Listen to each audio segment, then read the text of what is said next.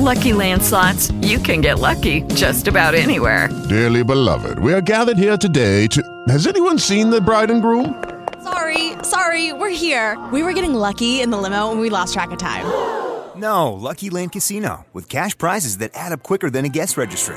In that case, I pronounce you lucky. Play for free at LuckyLandSlots.com. Daily bonuses are waiting. No purchase necessary. Void where prohibited by law. 18 plus. Terms and conditions apply. See website for details. I'm Neo. Welcome into the Skeptic Arena. Today, an essay by Wintery Knight entitled Does God's Omniscience Conflict with Human Free Will? After nearly falling asleep halfway through Knight's essay, I managed to reach the comment section, where the action perked me up. There was one comment by a rational person, which was then attacked by four desperate ghost worshippers attempting to defend Knight's nonsense. First, the comment from the rational guy, Neuroprof. Neuroprof wrote, Actually, it is the logic of the respondents which is lacking. The father who knows his son will take the cookie is not omniscient. The analogy is flawed. It is bait and switch. Determinism, the opposite of free will, states that an outcome is guaranteed by some pre existent conditions. Because God is all knowing, God has complete knowledge of the conditions in place prior to a human being making a decision. If God knows the relationship of those preconditions to the decision, and if God's predictions are infallible, then humans are denied free will. Therefore, either John is wrong or Deuteronomy is wrong, or both could be wrong. They simply cannot both be right. Neuroprof, nice work. And I would go with both being wrong. Now for the pathetic flurry of retorts from ghost worshippers. First commenter, TMD. He begins by quoting Neuroprof. If God knows the relationship of those preconditions to the decision, and if God's predictions are infallible, then humans are denied free will. To which TMD replies, That is question begging. TMD, Neuroprof's conclusion, humans are denied free will, followed directly from his two premises. Question begging occurs when one assumes their conclusion in their premise. TMD, spending 10 minutes on a Wikipedia logic page isn't going to cut it as your embarrassing misunderstanding of a fallacy just proved. All you really accomplished was to set yourself on fire. TMD continues Under determinism, conditions determine an outcome. That is to say, that given a certain set of conditions, the outcome must happen and cannot happen in any other way. Foreknowledge is to say that God knows what will happen, and that it will not happen in any other way. Those two statements are completely different. To say that something must happen is to say that it will happen, but the reverse is not true. TMD. If God knows something is going to happen, how could it not? TMD. Checkmate. He continues We make claims all the time about what will happen in the future. For example, a presidential election but nobody is saying that their predicted outcome must happen. TMD, do you ever bother to think before you type? What do our claims have to do with God's foreknowledge or determinism? He wrote, Will is a different concept from must and does not entail it. TMD, you said entail. You know the lingo, dude. You just haven't got a clue how to use it. Like I said, 10 minutes ain't gonna cut it. Now the next ghost worshiper steps into the batter's box. He goes by the name Mike B and says, Neuroprof, You have a point that the cookie analogy falls apart, since a dad does not know with the certainty that God does regarding what is going to happen. He only has a really good idea. Mike B., how come you didn't address that to your fellow ghost worshiper TMD? He's the one who is confused on the issue. Mike B. continues However, knowing, even with certainty, is still not causing. Mike B., can you quote where Neuroprof said that? Because if you can't, you have created a straw man argument. He wrote, A good example is you know that some event happened in the past.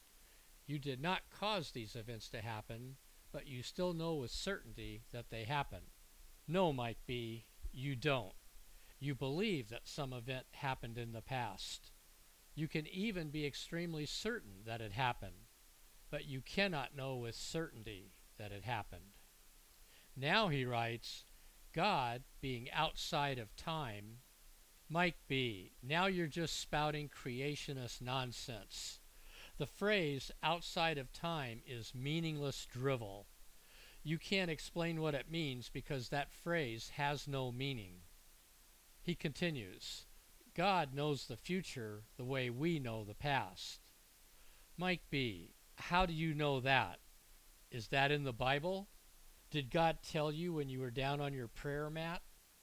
He wrote, He knows with certainty what will happen without determining it or causing it. Mike B., even if that were true, the point that Neuroprof was making was that if God knows with certainty what will happen, then it is impossible for us to change or affect it. Hence, no free will. So it doesn't matter whether or not he caused it. Nice distraction technique Mike B, but it failed. Next commenter, Lovely LeBlanc 7. I remember my pastor saying that just because God predetermines doesn't mean he predestines. Predetermination and predestination are two different things. Lovely. If you ever find yourself near a dictionary, highly unlikely, I know, you will discover that they are not two different things. They are synonyms. So your pastor is provably wrong, and you are wrong for spreading misinformation when all you had to do was take two minutes to look it up before embarrassing yourself on the internet.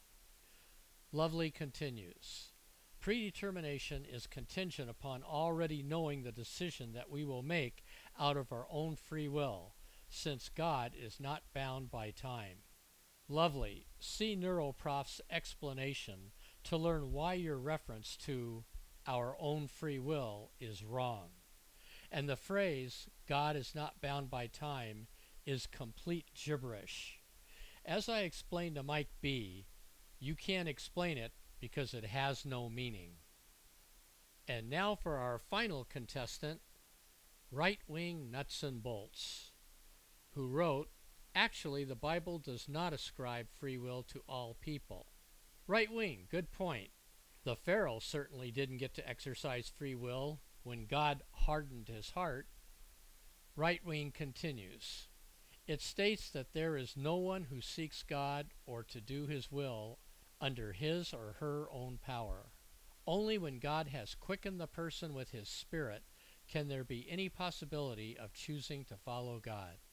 Right wing, I guess that explains Muslims and Hindus, huh? I wonder if he'll ever quicken them or just let them burn. Right wing continues. Some may argue that one doesn't need the Spirit in order to do good works to make a right choice instead of a wrong one. Hey, right wing, that's me. I would argue that. Continuing, but that fails to see God's understanding of what constitutes a good work. Right wing, I've seen some of the things in the Bible that God considers good work, and I wasn't impressed. Remember in Hosea chapter 13, verse 16, when he ordered his goons to murder all the women in the city including their innocent fetuses. He obviously considered that good work, but what is more interesting is that you do too, don't you, right wing? Of course you do. You ghost worshippers wouldn't dare to criticize any evil that your invisible ghost does, no matter how horrible and inhuman. Right Wing wrote, Motivation is essential in God's eyes. Without the Spirit, no one can come to God. They may honor God with their lips, but their hearts will be far from Him. And out of the heart proceeds all kinds of wickedness. Right wing, and as history proves, much of that wickedness has been motivated by holy books. Right Wing said, Another thing that is standing in our way is that we cannot understand what it's like to live beyond the third dimension. Right Wing, that might be because no one has proven that there is anything beyond the third dimension. Right Wing said, The reason God can see the end of all things is because he is outside of time and not bound by it. Right Wing, now you're just spouting nonsense like the others. First, define time then try to explain how anything, even your invisible ghosts, could be outside of time. You might as well be speaking in tongues for all the sense you're making. Right Wing said, Our finite beings cannot fathom how this can be. Right Wing, and yet you feel competent enough to tell us about it. How did you come by this knowledge? Does the Bible say that God is outside of time? Because as far as I can tell, you people are just making all this crap up. And Right Wing concludes by saying, But only in this way could we understand how God knows all things without resorting to determinism. Right Wing, in what way? You said in this way. What way? Now you're making about as much sense as TMD did earlier. And here's my summary. Here are four people who were given a good explanation by a commenter named Neuroprof, but refused to accept it because it contradicted their religious beliefs. So all four tried to defend their imaginary friend with nonsense. And these comments were the sad result. And now we move to the science segment. Today's story a patent has been granted for an inflatable space elevator. A Canadian company has been granted a United States patent for the design of a 20 kilometer high tower that would stand more than 20 times higher than the world's current tallest building and would act as a launch pad for spaceflight. While outer space proper is considered to begin around 100 kilometers, this tower is just beyond the 19 kilometer Armstrong limit, the point at which atmospheric pressure is so low that your bodily fluids would boil off without a protective suit. The freestanding space tower concept is held rigid by pressurized gas and would allow spacecraft and people to be lifted to a level in the atmosphere requiring less force to launch. Promoters say that the tower would utilize completely reusable hardware and save more than 30% of the fuel of a conventional rocket. Astronauts would ascend to the top by electrical elevator. From the top of the tower, spaceplanes will be able to launch in a single stage to orbit, returning to the top of the tower for refueling and reflight. Landing on a barge at sea level is a great demonstration but landing at 12 miles above sea level will make spaceflight more like taking a passenger jet. Last year, a Japanese company announced long term plans to work toward a far more ambitious goal a tower 96,000 kilometers high. That's one quarter of the way to the moon. And now we move to the final segment of the show famous quotes. Today we have an anonymous quote.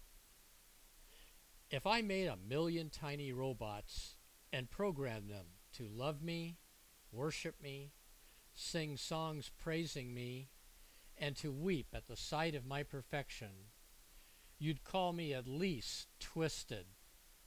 If, however, I made a million tiny robots with free will and then demanded they love me, worship me, sing songs about me, weep at the sight of my perfection, and threaten them with eternal torment if they chose not to, you'd call me a god. Are you ready, Bruce? Start walking.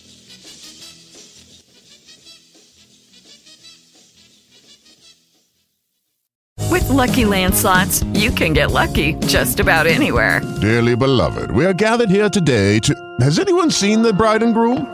Sorry, sorry, we're here. We were getting lucky in the limo and we lost track of time. No, Lucky Land Casino, with cash prizes that add up quicker than a guest registry. In that case, I pronounce you lucky. Play for free at LuckyLandSlots.com. Daily bonuses are waiting. No purchase necessary. Void where prohibited by law. 18 plus. Terms and conditions apply. See website for details.